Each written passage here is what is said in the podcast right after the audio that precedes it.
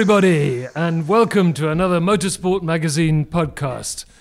We're going to look ahead to the 2015 Grand Prix season, and already it's looking like it's going to be an absolutely fantastic year. Lots of intrigue, lots of questions to answer. And who better to answer them than our editor in chief, Nigel Roebuck, our man on the road, Simon Arron, the editor himself, Damien Smith, and our Grand Prix man, Mark Hughes.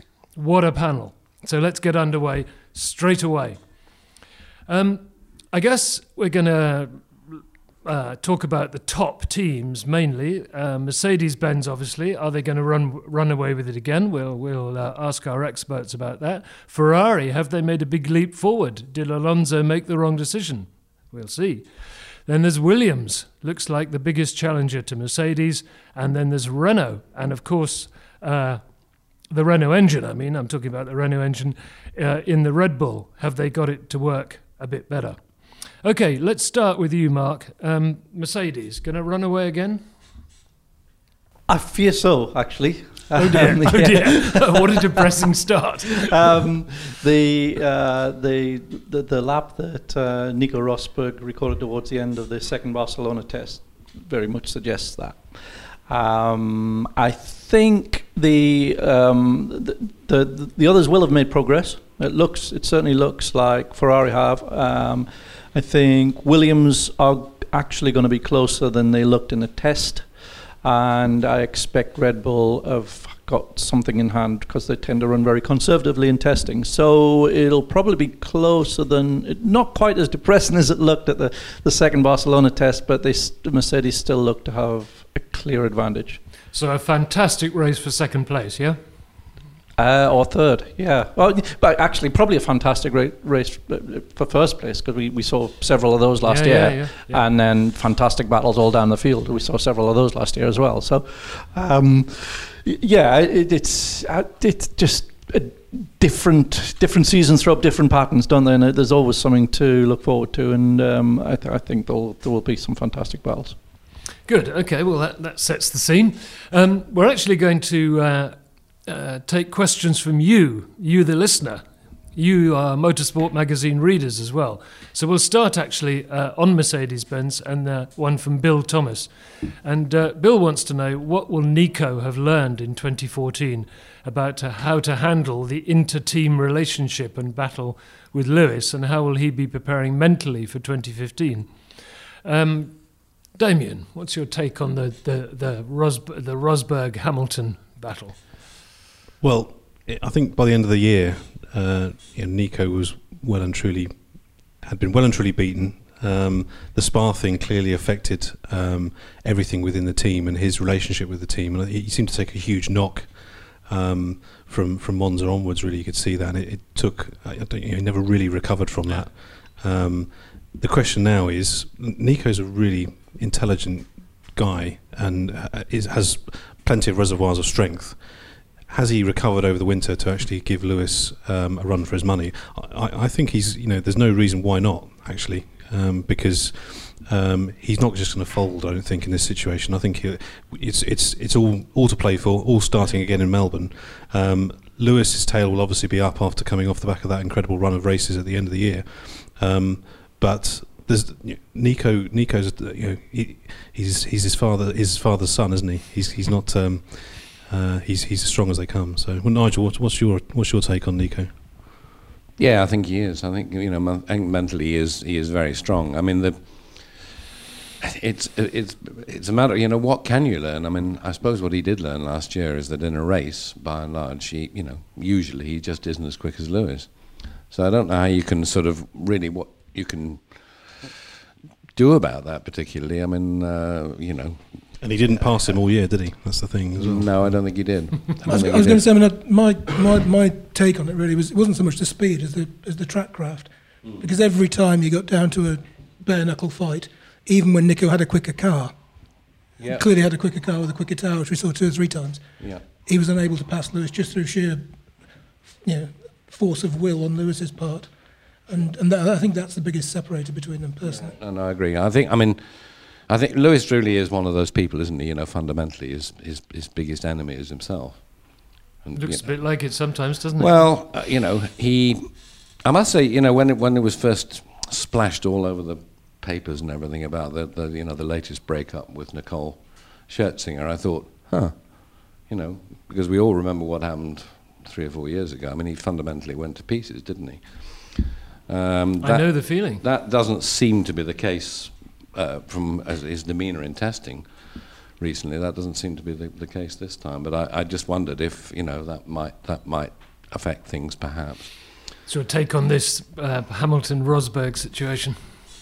Yeah, that's always the, the question hanging in the air about Lewis is his um, Fragility. ha- yes, his uh, emotional fragility. Um, but he is aware of it. He is aware of his own weaknesses, and he, he even asks people in the team to help him with them, and says that even when when they have done, he'll say, "Yeah, but you need to keep on that because I will do this again." And he is aware. He's very self-aware, actually, um, even though the front he gives is is, is not that. Um, but Nico, I think, will have got under his skin by out qualifying him uh, over the season last year. Um, Nico will. He knows these are the defining strokes of his career. Really, he's he's he's not going to get a car like this, and he's you know for for very long, and he's he's he's you know he's fantastically in a fantastic position to get a lot of success. Uh, but he does have this um, mountain to climb in, in um, beating Lewis in the race um, over a you know consistently. Um, he is, uh, I think, better at fine honing the car and giving himself. Uh, I, th- I think that's why we're seeing the qualifying advantage because Lewis just seems to get the car a balance early in the weekend that he can live with, and he just adapts to whatever it, it com- what comes after that, um, which is, I think, the pattern that you see in the races, as because the car doesn't stay in the same balance the whole race, and so he he just improvises his way around it, which, uh, Nico isn't quite as good at. So yes, Nico will have looked into all the fine detail in a lot more depth than Lewis, I'm sure, um, but. I think fundamentally the pattern that we saw last year is, is just that that is them. That's who they are. That that they are their strengths and weaknesses, and I think we'll see a similar pattern. Okay, well, we, we've we've pretty much answered Andy Gearing's question at the same time as Bill Thomas's, really, because Andy uh, was talking about Lewis being in, appearing to be in another dark mood following his breakup with the Scherzinger. I'm, But then- I'm, I'm still trying to get over the fact that you said I know the feeling. Does, does that mean you've been dumped by a pussycat doll as well?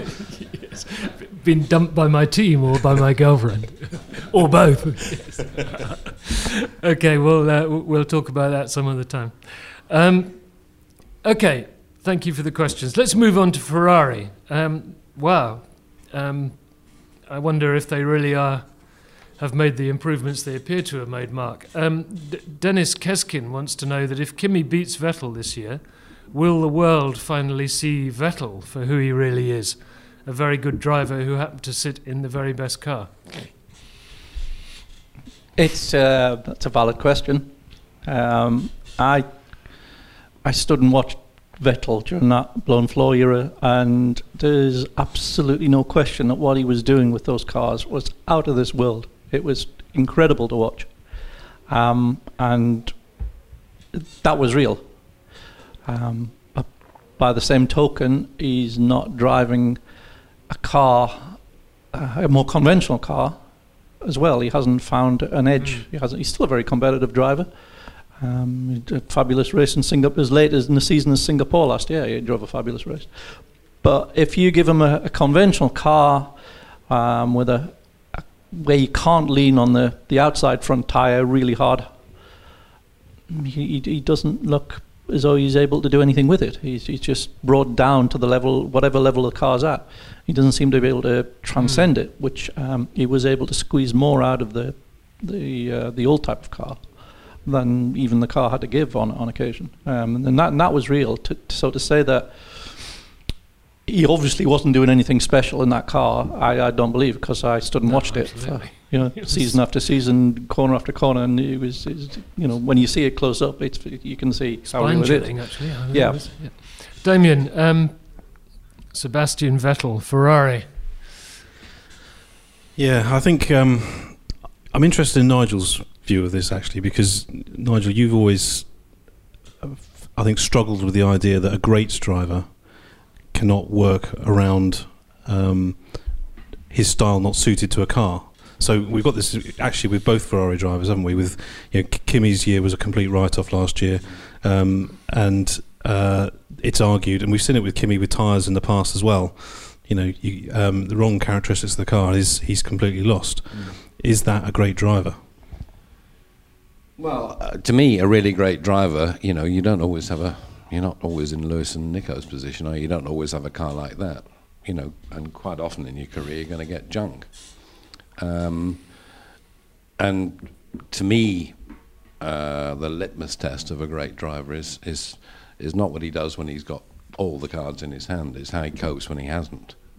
Um, so I think a really great driver, you know, will just always adapt to what he's got and make the most of it. Yeah, a complete, complete great driver will. Yeah. Um, yeah. But that's not to say that drivers that are less complete can't achieve greatness if they in the right circumstances. The car, absolutely yeah, right. Yeah. yeah, that's true. And I think that's what we're looking at with with Seb. But um, yeah. whereas somebody like Fernando is unquestionably a great driver in, in all circumstances. Mm-hmm. I think the, the Vettel thing last year, and fascinating to find out more from him directly at some point this year. Actually, is how he dealt with that internally, that that realization that um, he was a beaten man last year, mm. and he, he knew it. Um, he, he did, and he's a very rational man as well. And so, although he's deeply, deeply competitive, and will have been tearing his hair out trying to understand how Daniel was able to do those things, i.e., go faster and take less from the tyres at the same time. Mm and looking at all the traces and talking to the engineers, he he will still ultimately have realised I can't do it. I can't do it as well as that.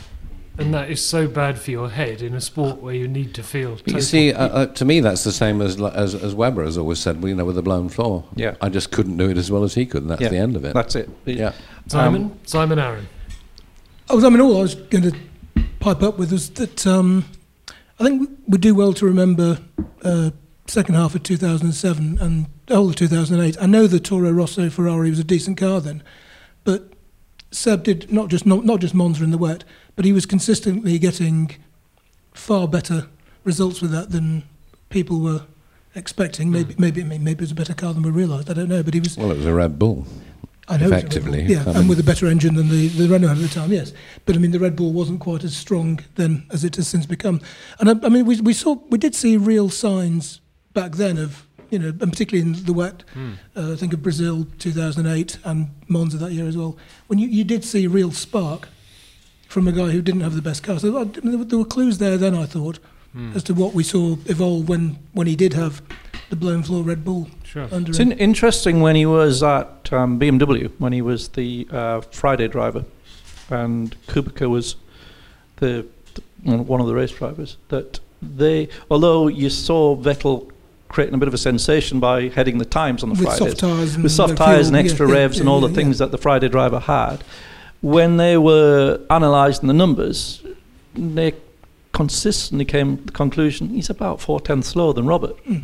And that's why they didn't battle very hard to hang on to him when Red Bull claimed mm. him back. But I mean, I wouldn't argue with that. Uh, no, but that puts, yeah, Ro- Robert was, yeah, I, I, absolutely. I believe, um, a special very, very special. I, I actually yeah. believe he was the best driver. He'd become the best driver on the grid. And actually, I mean, Alonso says that.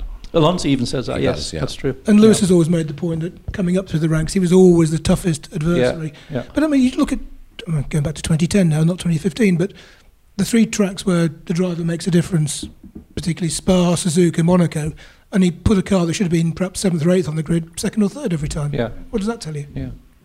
Ah, it's a shame we're not talking about Robert Kubica when we look we ahead are. to the. Well, well, let me finish. Glad you don't come in that often. Um, when we look ahead to the um, 2015 Grand Prix season, what a shame that we're not yeah. including Robert Kubica in the lineup. Thank yeah. you. Right, you, can, you, can, edit that out if you like. Um, Okay, staying with Ferrari, uh, this question comes from Santiago. I don't, I don't know whether that's the city or the person, but anyway, it comes from Santiago. Do you think, Mark Hughes, whether Ferrari's pace is related to aerodynamics or the engine? Can you do you have any thoughts on Um, that? uh, both, they, but they ha- I would say they've probably made greater gains with the engine, but um, I think they were relatively easy gains to make because last year's engine was compromised in its um, dimensions in terms of cooling and the whole car built around it uh, in favour of aerodynamics, and they got the balance a little bit wrong.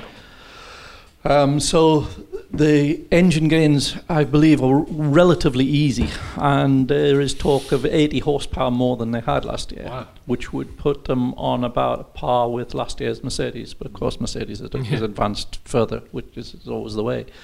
Um, but uh, they, have, I, I believe, they've also got a better car aerodynamically as well, um, and certainly.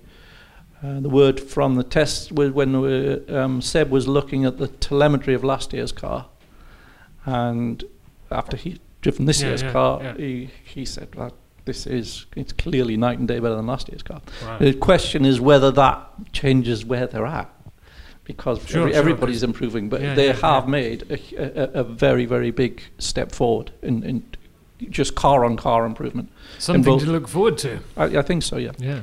I think the, the, the key the key there, among other things, is going to be political stability as well. If they can, because I mean, after the year they've just had, where virtually everyone from the cleaner to the president got turfed out. Um, I mean, if they haven't, I mean, James Allison, we all know, is a very gifted technical director. Saw some great cars from him with Enstone, Renault, Lotus, whatever it's called today. Um, you know, if he's allowed time to build up his own squad Yeah, yeah. without any interference from on high, I think yeah, that's that's going to be absolutely critical as well. Political stability in an Italian racing team. Well, they right. had- Well, they had it for a very long time. Look forward to that. They had it for a very long time. yeah, though, with they the did. They did. Todt Brawn era. Yeah, they did. They did with a Frenchman and an Englishman And running the, it. the, yeah. the, the key to that stability was the fact that Ross and John protected Yeah. the internals of the team Yeah. from the top management. Absolutely. And the worrying thing, because uh, I, I don't know this for certain, but the, the word was that when um, Arrivabene was appointed uh, on the sporting side, that Ross uh, was offered the role of team principal Wow. and he uh, was interested, but un- under certain stipulations. Yeah. Uh, in other words, I would imagine he wanted the same arrangement as before, whereby he runs it. Yeah. And um, apparently, Mar- Marchionne couldn't agree to those terms. So Uh, that's yeah. a worrying. If, if that's true, that that's a That's a worrying worry. sign for the future. Because if you, you at that level, running running an F1 team's far too intense to be able to do it at that level from so high up, at Yeah, one, course, two, that's- two steps removed. Sure. The, the, the, you you have to have somebody in the field who the, who who actually runs it properly. I tell you what, if I was Arrivabene and I was offered Ross Brawn, I'd take it, wouldn't you?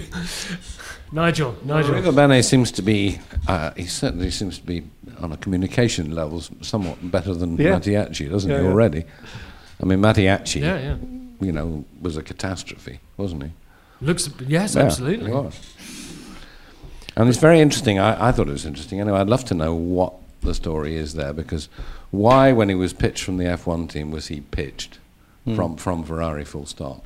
Mm, I mean, after all, he arrived with a pretty powerful reputation sure, as a, you know, in terms of how many Ferraris he flogged in sure. the USA and so Probably on. best so, we don't speculate. well, I just, I just, I'm, di- I'm just interested. You know, Absolutely, I, I, yeah, I would yeah. love to know. Well, we, we yeah, uh, yeah. Anyway, I think we- we've got to move. We, we've got to move on because we're trying to cover the, the whole of the 2015 uh, season to look ahead to it. Anyway, so if we move on to McLaren, ah, wow, uh, dra- drama, drama. Um, Federico Pinheiro de Mello, there. He wants to know: um, Do we really know what happened to Fernando Alonso? Um, are we looking at a similar situation to what happened to Dario Franchitti and actually to Gil de Ferran, in fact? Um, Mark, let's start with you because, um, I mean, you know, so much speculation, so much gossip, if you like. Hmm. Do we know what? what No, we don't, um, and I don't think anyone does because I think it's fair to say that the team don't fully understand what they see on the telemetry from the accident. Um, they know there was no problem with the car. Um, they know he was braking and changing down right up to the moment of impact, but they don't understand everything they're seeing on the telemetry. And Fernando can't tell them because he can't remember from Yeah. the, the, the concussion. So uh, no, we it, it, it at this moment in time it is mystery. The, the, full, he, he lost it on the um, artificial grass. His accident was very similar to the one Pastor Maldonado had at the same corner uh, Mhm. practice for the Grand Prix last year. So it's not uh, it's not an unusual accident, and the winds are very high. So it, yes, it's um, we, we we know that it, it was conventional. It it began in a conventional yeah, way. Yeah, sure. Um, what happened between him losing it and the first impact is is a bit of a mystery. Damien, I mean, this is um, obviously it's a big story, but but yet ag- again, I mean, the speculation, speculation. Um, a guy takes a very bad bang on the head, and it's probably best he doesn't race a fortnight after that, isn't it? Yeah, I think that's that's a given, isn't it? I mean, with with this sort of concussion, um, a second bang could be very very serious for him. So it's the right decision for him not to race in Australia. I think the question is, you know, will he race in Malaysia? And if he doesn't race in Malaysia, then there's going to be some serious um, ramifications for the team and some even bigger questions to answer. I think one of the interesting elements about this is that it's McLaren this has happened to, and I think there's a lack of trust um, when when it comes to McLaren these days because of the um, the way the team is managed. Mm. You know, um, It's interesting, yeah.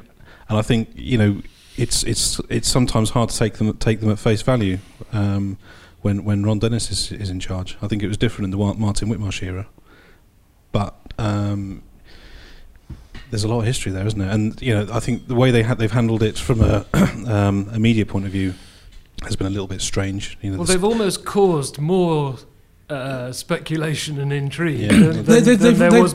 They've raised more. I mean, they've raised far more questions than they've Yeah, answered. I mean, yeah. the, the most recent press release at the time of speaking had a whole paragraph telling us how well Fernando was and how he was great, nothing was wrong with him. Then second paragraph said but, and then paragraph three came to the point, which is oh by the way he can't race in Australia. And it's there's if they just went and said right, you know he's had a, he's had a nasty concussion. Doctors say a second one could be very serious. You'd, you'd accept that, and it is. I mean, it's been um, a subject much discussed in international sport of late. Uh, rugby players have Yeah, been yeah. sidelined for several weeks Yeah. because of a concussion. Footballers, there's now advice. I mean, I played Sunday League football in Altrincham in the 70s and I got kicked in the head quite often as a goalkeeper. It was part of the job. But Are goalkeeper. you okay now, are you? No, no. You never got but, over it. But, but, um, but, I mean, goalkeepers now getting a bang on the head. The advice is get off the pitch. And Yeah. there's a very moving interview with a rugby father on the radio a few weeks ago. His teenage son had been concussed, and as kids are wont to do, back on the pitch next weekend, same thing happened, and he died on the pitch. Yeah, yeah. So, I mean, there is no question, as Damien said, that. I mean, there was all these people saying, "Oh, well, you know, he's had a million volts go through him or whatever." I mean, the there is no question that I don't think so. concu- you know, the, the secondary concussion within weeks of the first can be dreadfully Sure, serious. absolutely. so, it, it, but I, as everyone has said, I just think that you know the media management of the whole thing has Yeah. been a bit um, sketchy. I No. think part of the problem is that you know the impression has been that for a start they're not all singing from the same hymn sheet, are they? The, what only Ron knows why he told the world that Fernando wasn't concussed, Uh, and you know God knows. But in point of fact, you know, years in, in the in the twenty years ago, NASCAR driver Neil Bonnett, who had had a bang on the head several times, was a top driver, won a lot of races. Yeah. But he retired on medical advice and he did commentary for three or four years. And then was offered a car for the Daytona 500 in 94 and he'd missed it desperately and he just couldn't resist and Sure. accepted it. And in practice was involved in somebody else's accident, uh, hit the wall, not particularly hard in fact. Um, but they, they, they took him out of the car, he was dead. I think the more you know, the, the more interesting part of this story really is how the accident occurred, rather than what is the matter with Alonso right now. Because um, anyway, Mark, do you think we'll we'll all know exactly what happened one day or not? Probably not, actually. Probably not, unless unless Fernando's memory comes back. Sure. Okay, let's move on. Um, let's move on and try not to be too uh, biased because we're going to talk about Williams.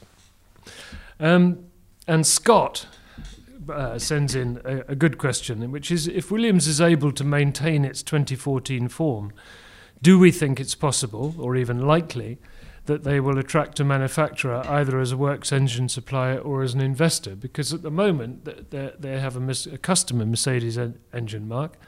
Um, is Williams on a gradual upward uh, curve? It is, isn't it? Yes, I'd say it is. Um, I think the Mercedes engine has helped them enormously in um, uh, in becoming more competitive, but at the same time, they've built a, a structure um, and taken full advantage of that um, to get get them back on um, an even keel. And yeah, if, if you were a manufacturer looking to go into partnership with a, a team, they'd they'd, they'd be That'd be a good one, yes. right at the top of a list. Um, they, they're probably hoping that it, it happens not quite immediately because they, they currently have a Sure. big engine advantage. But Sure. um, yeah, we'll, we'll see.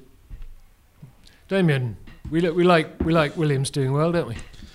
Yeah, we we do. Um, I, I I think last year they you know they not all the pieces were quite in place to to they didn't quite have the killer instinct to actually deliver the you know the one or two wins that maybe they they could have done. Um, it'll be interesting to see if that's changed this year. I don't know. Um, I think you know, they'll they'll be competitive. I mean, what Mark Bottas for you is just ready and waiting, isn't he? To Uh, start winning yeah, I mean, if, if, if Bottas and a, uh, a Mercedes would be fighting for the championship, I'm sure, just as Nico and Lewis would. Are. Um, whether he's able to bridge the gap, I, I- don't know, because I think it's quite a, still a significant gap. Um, they feel they're about seven tenths off, um, which puts them in play for best of the rest. Um, but that's that's ask, asking a lot for a driver to, to, to, to find that. But you know, there are days when things fall in your favour that uh, you they should be around to be to, to benefit, pick up pieces up. What, what do we think about the job Massa does? Because I, I, know that people in the team rate him, and, and um, I just wonder whether it's time to give someone else a shot at that at that seat.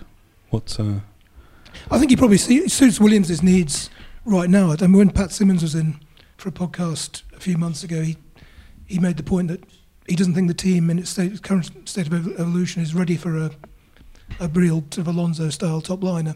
Um, so I, I can I can see that Massa, as things stand, he'll he'll do a very solid job. He'll score loads of points. He'll get a few podiums, um, and I think where they are now that's probably a, a very comfortable fit. Know, they haven't got a car that's going to challenge for the title.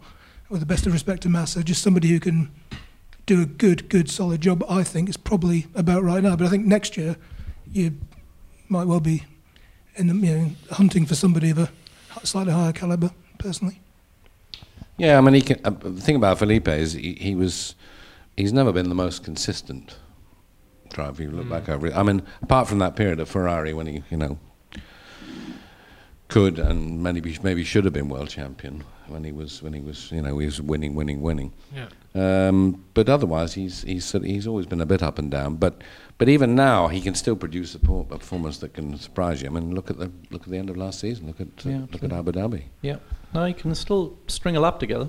Yeah, he can. Um, it's not, you know, stringing four or five of them together uh, to the same tenth is not what he does. But he he, he is quick. He's you know he, he's very quick. Um, but shouldn't they have someone who should be stringing them together? Someone who could actually be challenging Bottas every every week. I mean, Bottas last year, amazing consistency in the second half of last year. yeah, Um, it was, you know, um, he was taking the team where, where you think they, they should be. Should you know? Shouldn't the, the second driver be doing that week in week out as well? I guess the thing is that, that that a year ago they weren't in a position to be attracting a really top driver, were they? Would that be right? And Mm. and now perhaps they are. And who would that be? I guess that Yeah, that's that's the next. It's quite difficult because they're it's going to be still budgetary considerations with, with Williams. That's that's. Yeah. I mean, I remember, you know, as you were saying when when when Pat was in to do the podcast, um, and it was at the time when Alonso looked as though he was going to leave Ferrari, and and we said, you know, well, what about you know, and he just said, we're not ready for Fernando hmm. in 2015. 2016 maybe, but 2015 no. But interestingly, when I said the same thing to Rob Smedley in, in, in, towards the end of the year, he said, Jesus, I'll have him tomorrow. Hmm. Yeah. Okay. So, sorry to have, we we skipped over McLaren quite quickly. I just wondered to if I can get everyone's opinions on uh, on where they're at because they've you know, the headlines are they've had a terrible winter, dreadful pre-season testing in terms of reliability. But I mean, Mark, you've written on the website um, su- suggesting that actually pace-wise they could well be you know not far off. Uh, yeah, I mean, we we've no idea from testing because the thing is never run cleanly, and they're not. They've been run in very detuned form because of the uh, reliability uh, concerns. Um, but the little feedback there's been from the drivers and ob- observations from the circuit is that car looks pretty good, and it should be because it's just, it's essentially a Red Bull by the look of it. Um, the contours are remarkably similar. So if it's aerodynamically as good as a Red Bull, which you suppose it should be, all that Honda needs to be is okay, and the car is the car is competitive. They, not not with the Mercedes perhaps, but if Honda's done a really exceptional job once it gets past through, we, we we don't know what the performance of that engine is, um, and it it could be that it's a it's brilliant. What if it turns out to be a brilliant engine? Then then it's something. So I think that is the most intriguing unknown as we go into the season. Uh, Just how quick is that car? We- We've no idea. Hmm. And the other, the other thing I'd say, just while we're on that, is that if it does turn out to be fundamentally a very, very good car, um, I I also don't think there'll be you know, as much of a gap between Button and Alonso No, as, as, absolutely. as, If as it's a- Yeah, if it's a well balanced car, that's, uh, that's Yeah. a very closely matched Yeah, contest. I think if it had been last year's car, I don't think Jenson would have gone No. near Fernando. Mm. But No. but in a in a car, he's Yeah. I think he'd be. Yeah, so do I. But it it would be Yeah, unusual, wouldn't it, if Honda didn't produce a great engine, wouldn't it? I mean, if you look at on average over the decades, Mm, there's two schools of thought on that. You could say it's got a fantastic heritage and it's um, one of the great R and D driven yeah, industrial concerns in the world, and uh, the, the, all, all all those things. Uh, but you could also say the last great F1 engine it did was um, a quarter of a century ago, hmm and that the V8 and V10 ones were nothing Yeah. special. yeah, So, you know, take your pick. I, I mean, I know I know for what it's worth, and we'll never know, will we? But the uh, uh, Ross did say to me once that that the engine that never was, the engine that they should have had in uh, in 09 when Honda abruptly quit. yeah. Um, uh, for whatever reason, Ross was absolutely convinced it was going to be a sensational engine, Hmm. um, and of course it was just The, the Merc, the Merc wasn't away, bad though. put Was away it? in the corner. Huh? The Merc wasn't bad though. No, it wasn't bad. No, no, no. But he, but he, but he actually, he actually said that he had been looking forward to that season. From he was Yeah. absolutely sure Honda were going to be right on it. I think the car itself looks great. It really does. I mean, when I say looks great, I mean it, lo- it looks like a really good racing car. You know how some some some do and some don't, which I guess is no surprise with the the um, yeah, the clev- one of the cleverest men at Red Bull joining McLaren. yeah, quite. quite. Okay. certain angles it looks better than others. Uh, Rear three quarters, it looks beautiful. Yeah. Side on, not so good. Yeah. Okay, um, that answers very neatly Paul Makowski's question. So, thank you for reminding me, Damien. Hope you won't be seeing me later. Um, right, let's t- uh, take one final question. We just go quickly back to Williams. It's a quick question from Sean Martin, who says um, that behind the boyish smile of Valtteri Bottas, he thinks he sees an assassin. So he'd like to see him move to a bigger, better team. Uh, uh, what do we know about the contract contractual situation, Mark? Um, he's um, he's managed by Toto Wolff. I think Ah. it was interesting that um, during the, um, the, the the off season, because Lewis is still not uh, signed a contract No. beyond the end of, of this year, For a million pounds a week or something. or whatever. Yeah. Um, that Toto was very um, public about. Well, if we can't do a deal with Lewis, we'll um, we'll look at Fernando or Valtteri. Um, so we, uh, I, I- Okay. I- I- yeah, I think that's. It, i- it is rather extraordinary the way it is these days with, uh, with with some people, isn't it? The sort of talks are beginning, and then three months later, talks are continuing. You think, what the hell are they talking about? money yes, eh, well, exactly. But but why does it take months and months and months?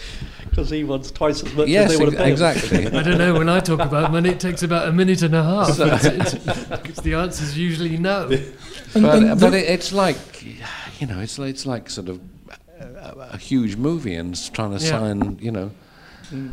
well, you have also now got eight layers of management dealing with Yeah. Eh, with every layer. It's- it's, you know, it's- Well, I don't know. I, you know, I think if I think if a racing driver is asking for a million pounds a week, I, th- I think you'd need to spend a little bit of time before you before you decided whether or not. I, think I might have certain advice for him. Okay. Okay. Don't, bother me. Whi- Which brings us very, very neatly onto the finances, the finances of, of Grand Prix racing. And um, Michael Jobin, or Jobin, it can't be, it could be either, couldn't it? Sorry, Michael. Um, Force India and Sauber not in fantastic shape, we understand. Uh, Marussia scraping in for 2015 with an updated 2014 car. Um, Mark, things are better than they were uh, towards the end of last year, aren't they? Because uh, Bernie Ecclestone has now given money, I understand, to Sa- Sauber and Force India to, to help them out. Um, do you think we'll have all the teams left by the end of the year? I don't know. I, I I wouldn't be confident in saying that. I really don't. No, the, the business model is wrong and flawed, and it's one thing advancing TV money to keep cash flow going, but it the the big teams have got too much of the, of, of the the slice that's left after the owners have taken their slice, and the three teams that are left just it, it they still have to build a car that is competitive Yeah. or try to build a car that's within 107% Yeah. of the big teams Yeah. on a fraction of the budget and don't get anything like the income. Even if they do well, they don't get anything like the income. Um, and it, it it's it's it's had a, a, a knock-on effect. The, you know the, the and Caterham thing. What you don't see is the difficulty the, the suppliers to those teams will Sure. put in, and that has had a knock-on effect on, on onto Force India, for example, because the suppliers were now because of they'd been stung by Yeah. the Caterham and Marussia, Marussia, they yeah. needed money in advance, Yeah, which yeah. uh, impacts on the cash flow of you know the, smaller independent teams, and so they were late starting because they couldn't pay until late, and so they're now two steps behind, having only you know just started their test program. Um, so that. That you, you can see how it, it's it's a it's a vicious circle and it's nowhere near resolved. I wouldn't say um, we're in a better shape at all. Can I just throw in a bit of bloke maths I did a week or two back? Um, I think Mercedes' current budget is about what 300 million euros, 350, something like that, something of that order. Last year, Nico Rosberg pole up in Monaco, I think it was a 15.9 something. Um, Jolyon Palmer pole up in Monaco, GP2 was uh, 4.8 seconds off. It costs one and a half million euros a season to run a GP2 car it costs about 150 million euros a season to run one of those Mercs. Now, you, you're comparing apples and oranges because, you know, one's a, a spec racer off the shelf, one one team's got to research, Mhm. ref- you know, design, develop its own cars, etc., etc., etc. And there are more races in far-flung places and bigger teams and so on and so forth.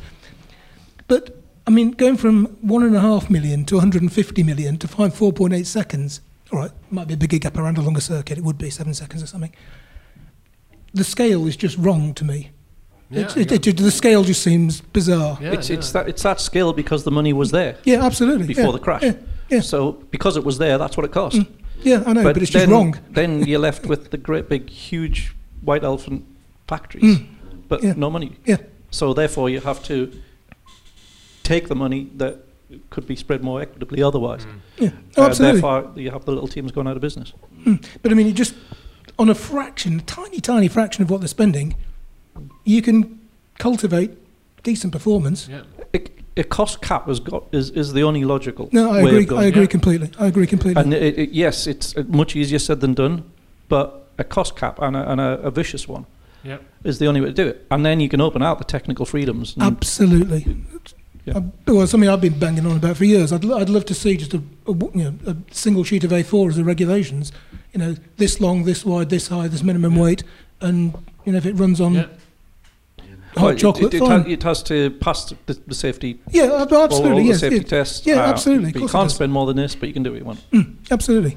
And so if it Well, runs on hot chocolate, fine. Yeah. And we've got the Dread Strategy Group. And I, I mean, I think, you know, we've agreed so many times for so many years that, you know, fundamentally all the problems Formula One has go back to Max selling the, Yeah. the rights to Bernie Yeah. for bugger all, and which Bernie then moved Yeah. on at certain profit and put the business in most people's hands into, you know, into the wrong hands. Mm-hmm. Yeah. But I think, you know, that's one thing. And the other thing that I really hate about modern Formula One is the strategy crew. Even the people in the strategy group are agreeing that they can't agree anything. Yeah, I know. I know, I know. Yeah, I know. Yeah, yeah. But I just don't like the idea that certain competitors, essentially certain competitors have a say in Formula One and certain competitors do not. I just think it's As, as, as hmm. Mark says, the business model is flawed. Yeah, I mean, a- a year ago we we published our manifesto uh, of how Yeah. we how we would fix the sport if we if we were given the Yeah. you know, the reins, and every issue of the magazine and regularly on the website, you know, this subject has been covered, and we've been very outspoken all the way through about what's wrong and how it's broken, um, and we'll continue to voice that when the you know without trying to bore people because it it's Yeah, yeah, it's yeah, it's sure. repeat you, know, re- feel like repeating ourselves over and over again on this subject. Um, the thing that that concerns me is you know how do we actually rest- how does it actually happen? How does the restructure happen? How does the, the sport fix itself without actually um, collapsing first? Because um, there doesn't seem to be the, and there's no one with power or desire to actually fix it as it stands. The strategy group, we just said, you know, Yeah. that's not an answer. Clearly, they can't they can't decide, you know, No, anything at no, all. no, no. Um, is it is the only way for this t- to work is is for this you know for more teams to go and for the team the, the, the sport to implode? I guess one thing is that if you took away CVC, who who are creaming off a lot of money, and it was run by a dictator, one dictator, who had the will. I thought it was. Well, it isn't really. It isn't really, though, is it? Because Because he's, he's an employee at the end of the day. The thing is that's that's not going to happen anyway because Yes, if and in fact, it was CVC almost replaced. if CVC sold their their share. Um, someone else would buy it, and there'd- we'd be in the same boat because it would be another. Um, If they were enlightened enough to put in a, uh, a dictator. It, would it, would it would it would be more the same, wouldn't it? I mean, it's just the same Yeah. in MotoGP. You know, Dorna is owned is owned by a, a, a Private equity what, group. what Ken Till used to call a bunch of asset strippers.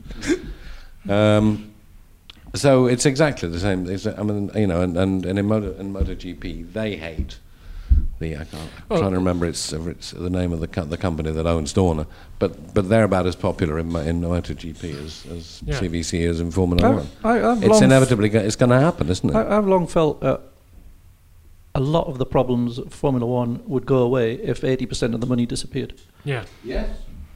It would Yeah. become much, much simpler. Yeah. Um, Yeah. and have the commercial potential, but so what?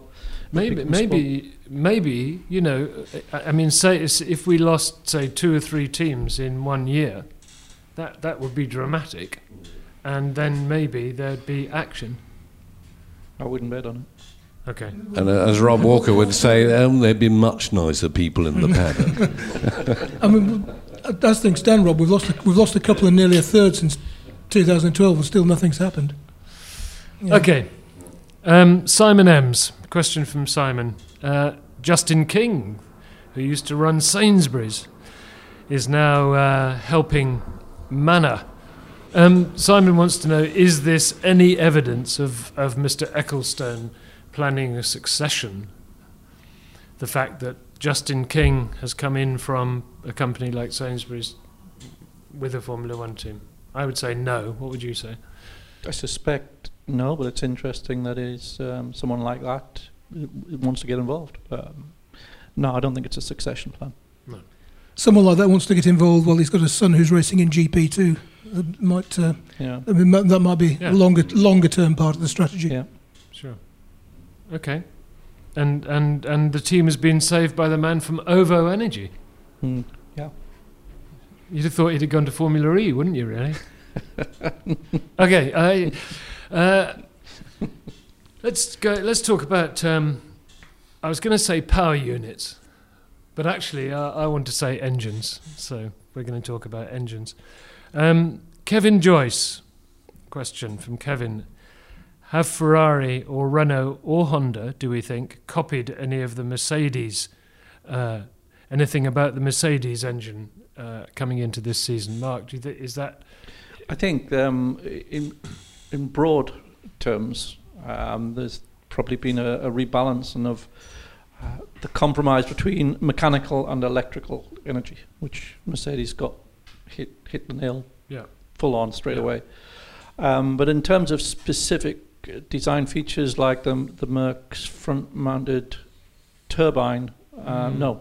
no? Because Um, but there is, we believe, um, a Mario Illien led uh, upgrade of the Renault due mid season.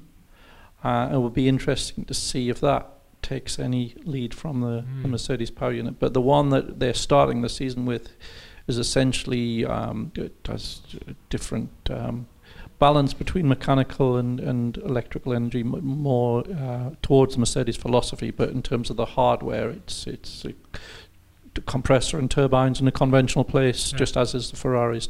The Hondas is slightly different, but it hasn't copied the Merc layout. yeah, okay, it's all it's all again exciting and intriguing, isn't it? Hmm. Um, Damien, what's your take on um, the whole engine? uh, You know, the current engine situation in Formula One, where we, unlike the WEC, which is a much more interesting situation as regards hybrid, actually, than because Formula One is incredibly restrictive. The rules are fantastically restrictive, aren't they? I mean, you can't. There's, they, there's very little anyone can do within the rules. Yeah, I once asked Andy Cowell, you know, why Formula One couldn't go down a similar route to the to the ACO in terms of how they um, open up the engine rules, and he said it's too political. That Too was his answer. political. He was very very dismissive, and, and basically said that you know the, the likes of Audi would have too much influence and, and writing the rules, and um, uh, it becomes then who has the power in terms of who can actually get you know, and you end up with balances of performance Yeah. which isn't in the ethos of what Formula One's all about. But you have to say in sports car racing, it it does appear to work. Um, and for me, the most interesting car we've had launched this year is the Nissan. Yeah. You know, nothing to do with Formula One. Um, so I don't know, Mark. What what do you, what do you think on that? Is there there scope for an, an open formula? In, in engine competition, Yeah. I mean. Um, there would be if you put a cost cap in place, which brings us back to Yeah. where we were before. Um, but without it, no, no, because uh, if you just give everyone unlimited technical scope and unlimited money, then whoever was the most committed would dominate, and the rest would go, and that, you know, then we're we're left with you know, spec formula essentially. Yeah.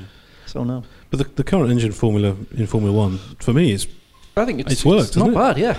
I agree. I think it needs more power. Um, I've now because I see him and Niki has been the last 24 hours been on again about these things are too easy to drive. Mm.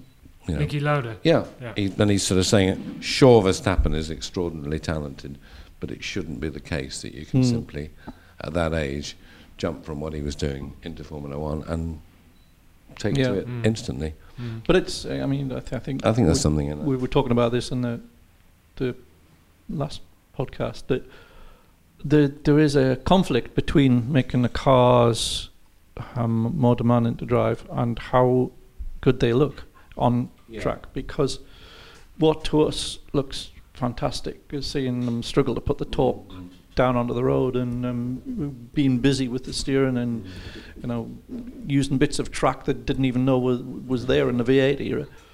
Looks fantastic. But to them it's just child's play. That's easy The- for them the, the demanding stuff is the, he- the heavy downforce cars um, which to stand and watch looks dull. So if you make the cars truly demanding for the drivers, give them so much grip that it really sorts the men out for the boys, they look terrible. So there, there's that. That's the modern. That's the modern dilemma. So you you can't have it both ways. You, you, we have to make a choice of what, what, what, what we want. Do we want it to look fantastic from and spectacular from the outside, but for it to be fairly self-leveling in terms of uh, the, the, the top echelon of drivers, or, or do we want it to sort the men out from the boys, but for it to look dull? Because that, that's essentially what we have. I mean, in terms of entertainment, if we're looking at, at it from a, a, you know, was that an enjoyable race point of view? There was a string of races last year, which were just fabulous. That was wasn't the- it? in those terms, it was the best season for a long, it was, long and time. Des- And the- despite the- the, fact you had one team dominating. Yeah, Yeah. and there's so much negativity around the sport because of the business aspects of it that it sort of feeds on itself, and Mm. it, it, it it's it's a shame because there is the the, the cars are fantastic to watch, and so there was some fantastic racing last year. And when you're reminded of that, when you look back to some seasons that are remembered as the good old days, and they were awful. When you look back and then when you look at YouTube videos of them now, you think, Yeah. God, how did we watch that? Mm.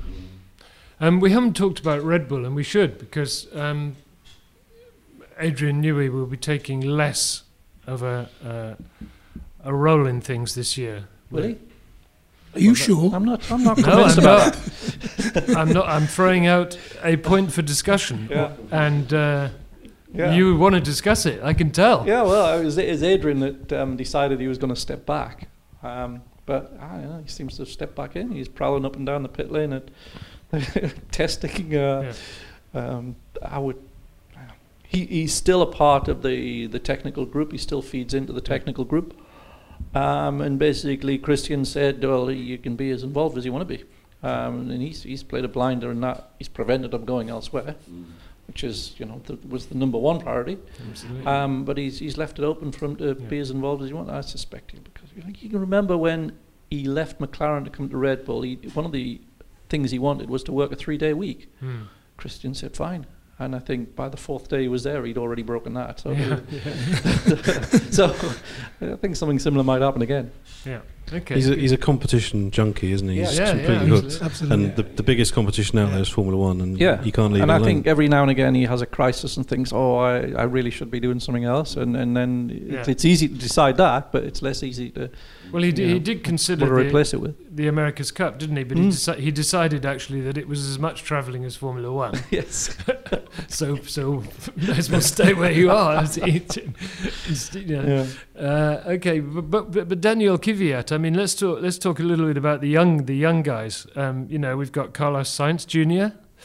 We've got Max Verstappen. We've got Daniel Kvyat. We've got Felipe Nasr, Marcus Ericsson. Blimey, this Mm. is this is something to look forward to. One of them might be a, a huge surprise. Yeah, I think so. Um, Verstappen comes with a huge expectation Well, around yeah. him. Um, I think um, you know there, there are people who have worked with him who swear he's the best driver they have ever seen.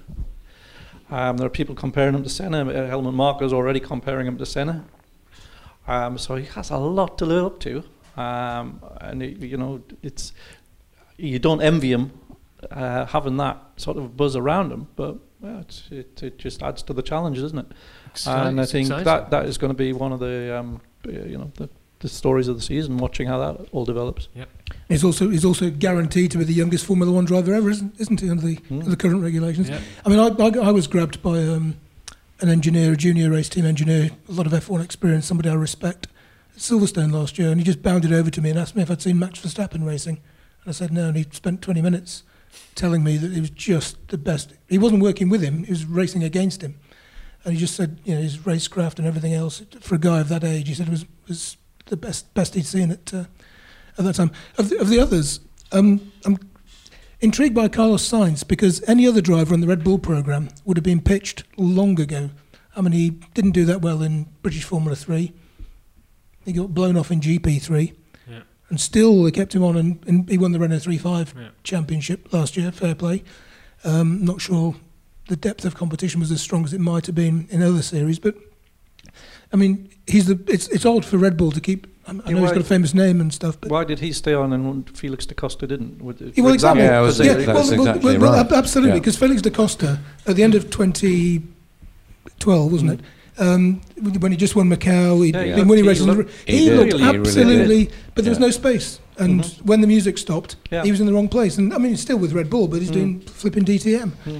Well, Um, it seems to be the case odd. every two years they have a clear out at Toro Rosso, Yeah. don't they? And if you happen to be in the right place at the Yes. right time, then Yeah. But yeah. I mean, You know. I mean, even now, I mean, had I been Helmut Marko six months ago, I'd have been getting on the phone to Antonio Felix da Costa and saying, right, we've got, Mhm. we've got, uh, you know, Vettel's moving on, we're shifting Kvyat upstairs, Mhm. come and have a go. Um, given his track record relative to Carlos Sainz's. Mhm. I mean, I know Sainz did have a good season last year, but prior to that, he'd been fairly disappointing. And in GP3, his racecraft was appalling sometimes. He had some shocking accidents in silly places just through desperation, it seemed.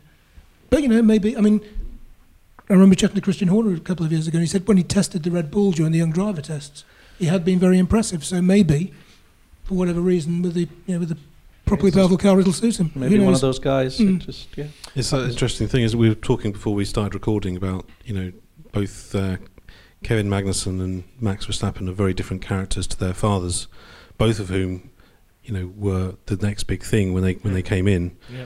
and it didn't quite happen for them. And until they actually get there into Formula One, no matter what they've done in the junior stuff, it really almost counts for nothing, doesn't it? Until they actually Mm, get there. absolutely, Yeah, yeah. Felipe Nasr, Marcus Ericsson.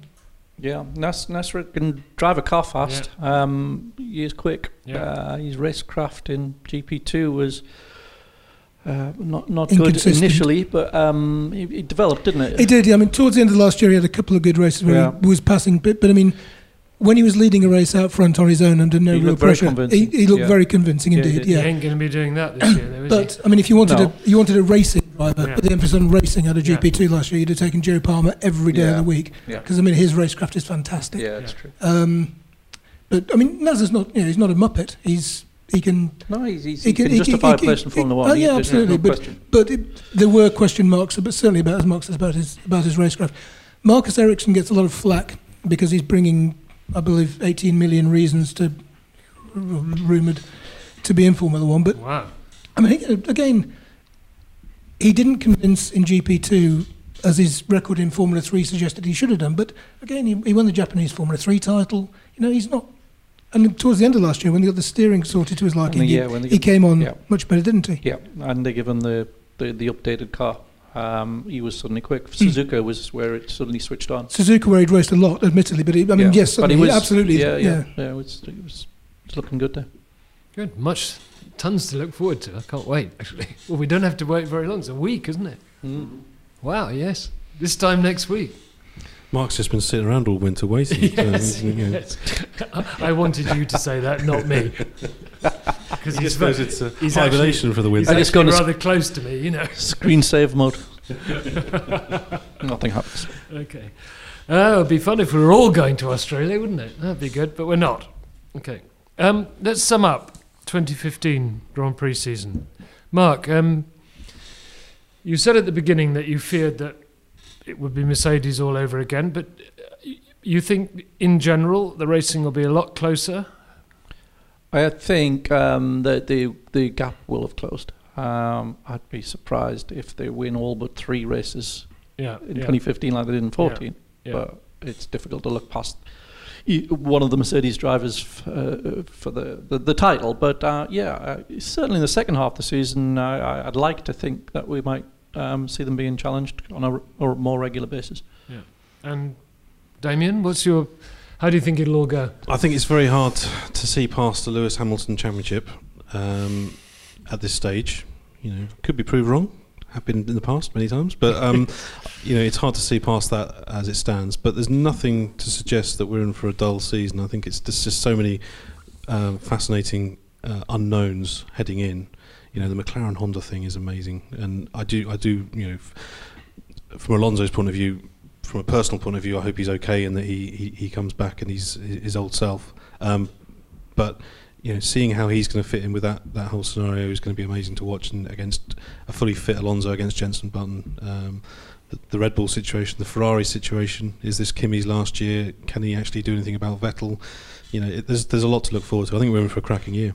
Nigel Roebuck, you must. How many Grand Prix seasons have you seen? I'm trying to think. It must be Se- Well, seasons. Yes. Entire seasons. Yes. Goes back to the 70s anyway. Well, yeah. 70, 70 I, I started covering it in 71. So here comes another one. Are you as excited as ever? In many ways, yeah, yeah, yeah, I am. I mean, I, I, I my beef with, with the state of, of Formula One, apart from the, the whole money situation, which we've we've we've talked about, is that it's so complicated. And I'm convinced if the if the support for, for Formula One and, and among the public is waning, I'm convinced that's one of the reasons. Um, I remember a couple of months ago, a friend of mine who's sort of very interested, not not fanatical, but been, always been very interested. He Yeah. rang me up one night and he said, "What? Tell me, what the hell are engine tokens?" we come back, we And- come back to cost and putting a cap on it. Yeah, And yeah, because Ab- absolutely right. that's the only reason that, that nonsense Yeah. exists. It's because the, the sport would bust itself if, if, if it wasn't there. Um, so they, they are they are solutions. They're, they're, they're band aids to a problem rather than going to the root cause of the problem. And nobody's grasping the, the nettle. No, They're not no. something you get in health. No, I mean Mark's right. That that you know there absolutely has to be a cost cap, and as long as there's yeah, sure. But um, strategy group, I you know despite despite the I, I, complications, I don't see it coming. But as far as the season's concerned, I mean, yeah, I think, I think, I think I agree with what everybody said. I'd be amazed if the championship in the end didn't come down to Lewis and Nico. I think Mercedes will have it, but I, but I don't expect it to be, to be certainly to quite the same degree as in uh, 2014. Sure. I was also one little point. Um, you know, over the winter we saw Lewis named Sports Personality of the Year in the UK, which, you know, um, I think there's been a, a sea change in his public perception over the last last year, and I think um, I'm pleased to see that. I think it's I, I, he seems more, despite the uh, the pussycat problem again, um, he seems more comfortable in his own skin He than, does, than, he, he than he used to, and I I hope you know he's he's potentially well he, in terms of uh, commercially he's known to be a you know very successful business you know sportsman in, Sure. in, the, in world terms but as a, as a popular figure he deserves to be up there now and hopefully the, we'll see that continue this year I, th- I, Lu- think, I think. Sorry, sorry. go on, Mark. Lewis sometimes seems to be a little bit conflicted in how he wants to present himself to the world. I would that's the He does. observation I would make. But um, at his core, he's a really nice guy. He, Mhm. He's he, I I can see why he divides opinion so much because of the the, the, the way um, the way he transmits. Yeah. But um, it, it's, it's it's false. He's he's he's a genuinely nice guy. He's a he's a good guy. absolutely, absolutely. Yeah. Okay, um, Simon Arron, looking ahead, starts next week. Let's. How do you think? How do you think it'll go? Will it be between Hamilton and Rosberg, or might it be between Hamilton and somebody else? Actually, I'm just going to go along with whatever else is. Although, I mean, I, I can't really see much beyond a, a Lewis World title, to be honest. I mean, I know we've talked about the potential emotional frailties, but I, I just there was something about him. Mark mentioned. I mean, last year his body language. He just seemed to have grown a little within himself. Finally, he seems the maturity that's been lacking during some of his early Mm. Formula One career seemed to be there, and I think having a second title he might just ride on that. We might just be coming into a sort of a Lewis Hamilton era in the same way as we've had a Sebastian Vettel era uh, for the pre, you know, the previous four seasons. Um, not saying that because I have any British bias whatsoever. We we often get inclu- accused. I'm sure we've all been accused on forums and things of being you know uh, sort of institutional nationalists. But I mean, I really don't give a monkeys whether a driver's got whether gender, race, anything else. I mean, they've got green skin and two Well, heads and come from the planet anyway, Zarg. Yeah, I mean, I don't mind. Um, but I just think there's a package at the moment. Lewis Yep. ticks all the boxes. tough to argue with that, I must say. Okay. Good. Well, we'll be. Uh, Mark Hughes will certainly be reporting on all this in enormous detail, uh, which is great. And uh, Nigel will be looking down on it from above and giving us his wisdom, which is uh, just as good. And uh, I hope you'll all continue to, to read Motorsport magazine throughout the whole year, every month. We want you to buy it, read it every month. keep listening to our podcast. Thank you very, very much for all your questions. There's no such thing as a stupid question, so keep them coming in. And uh, we'll see you for our next one, which will be in about a month's time. Thank you, everybody, and goodbye.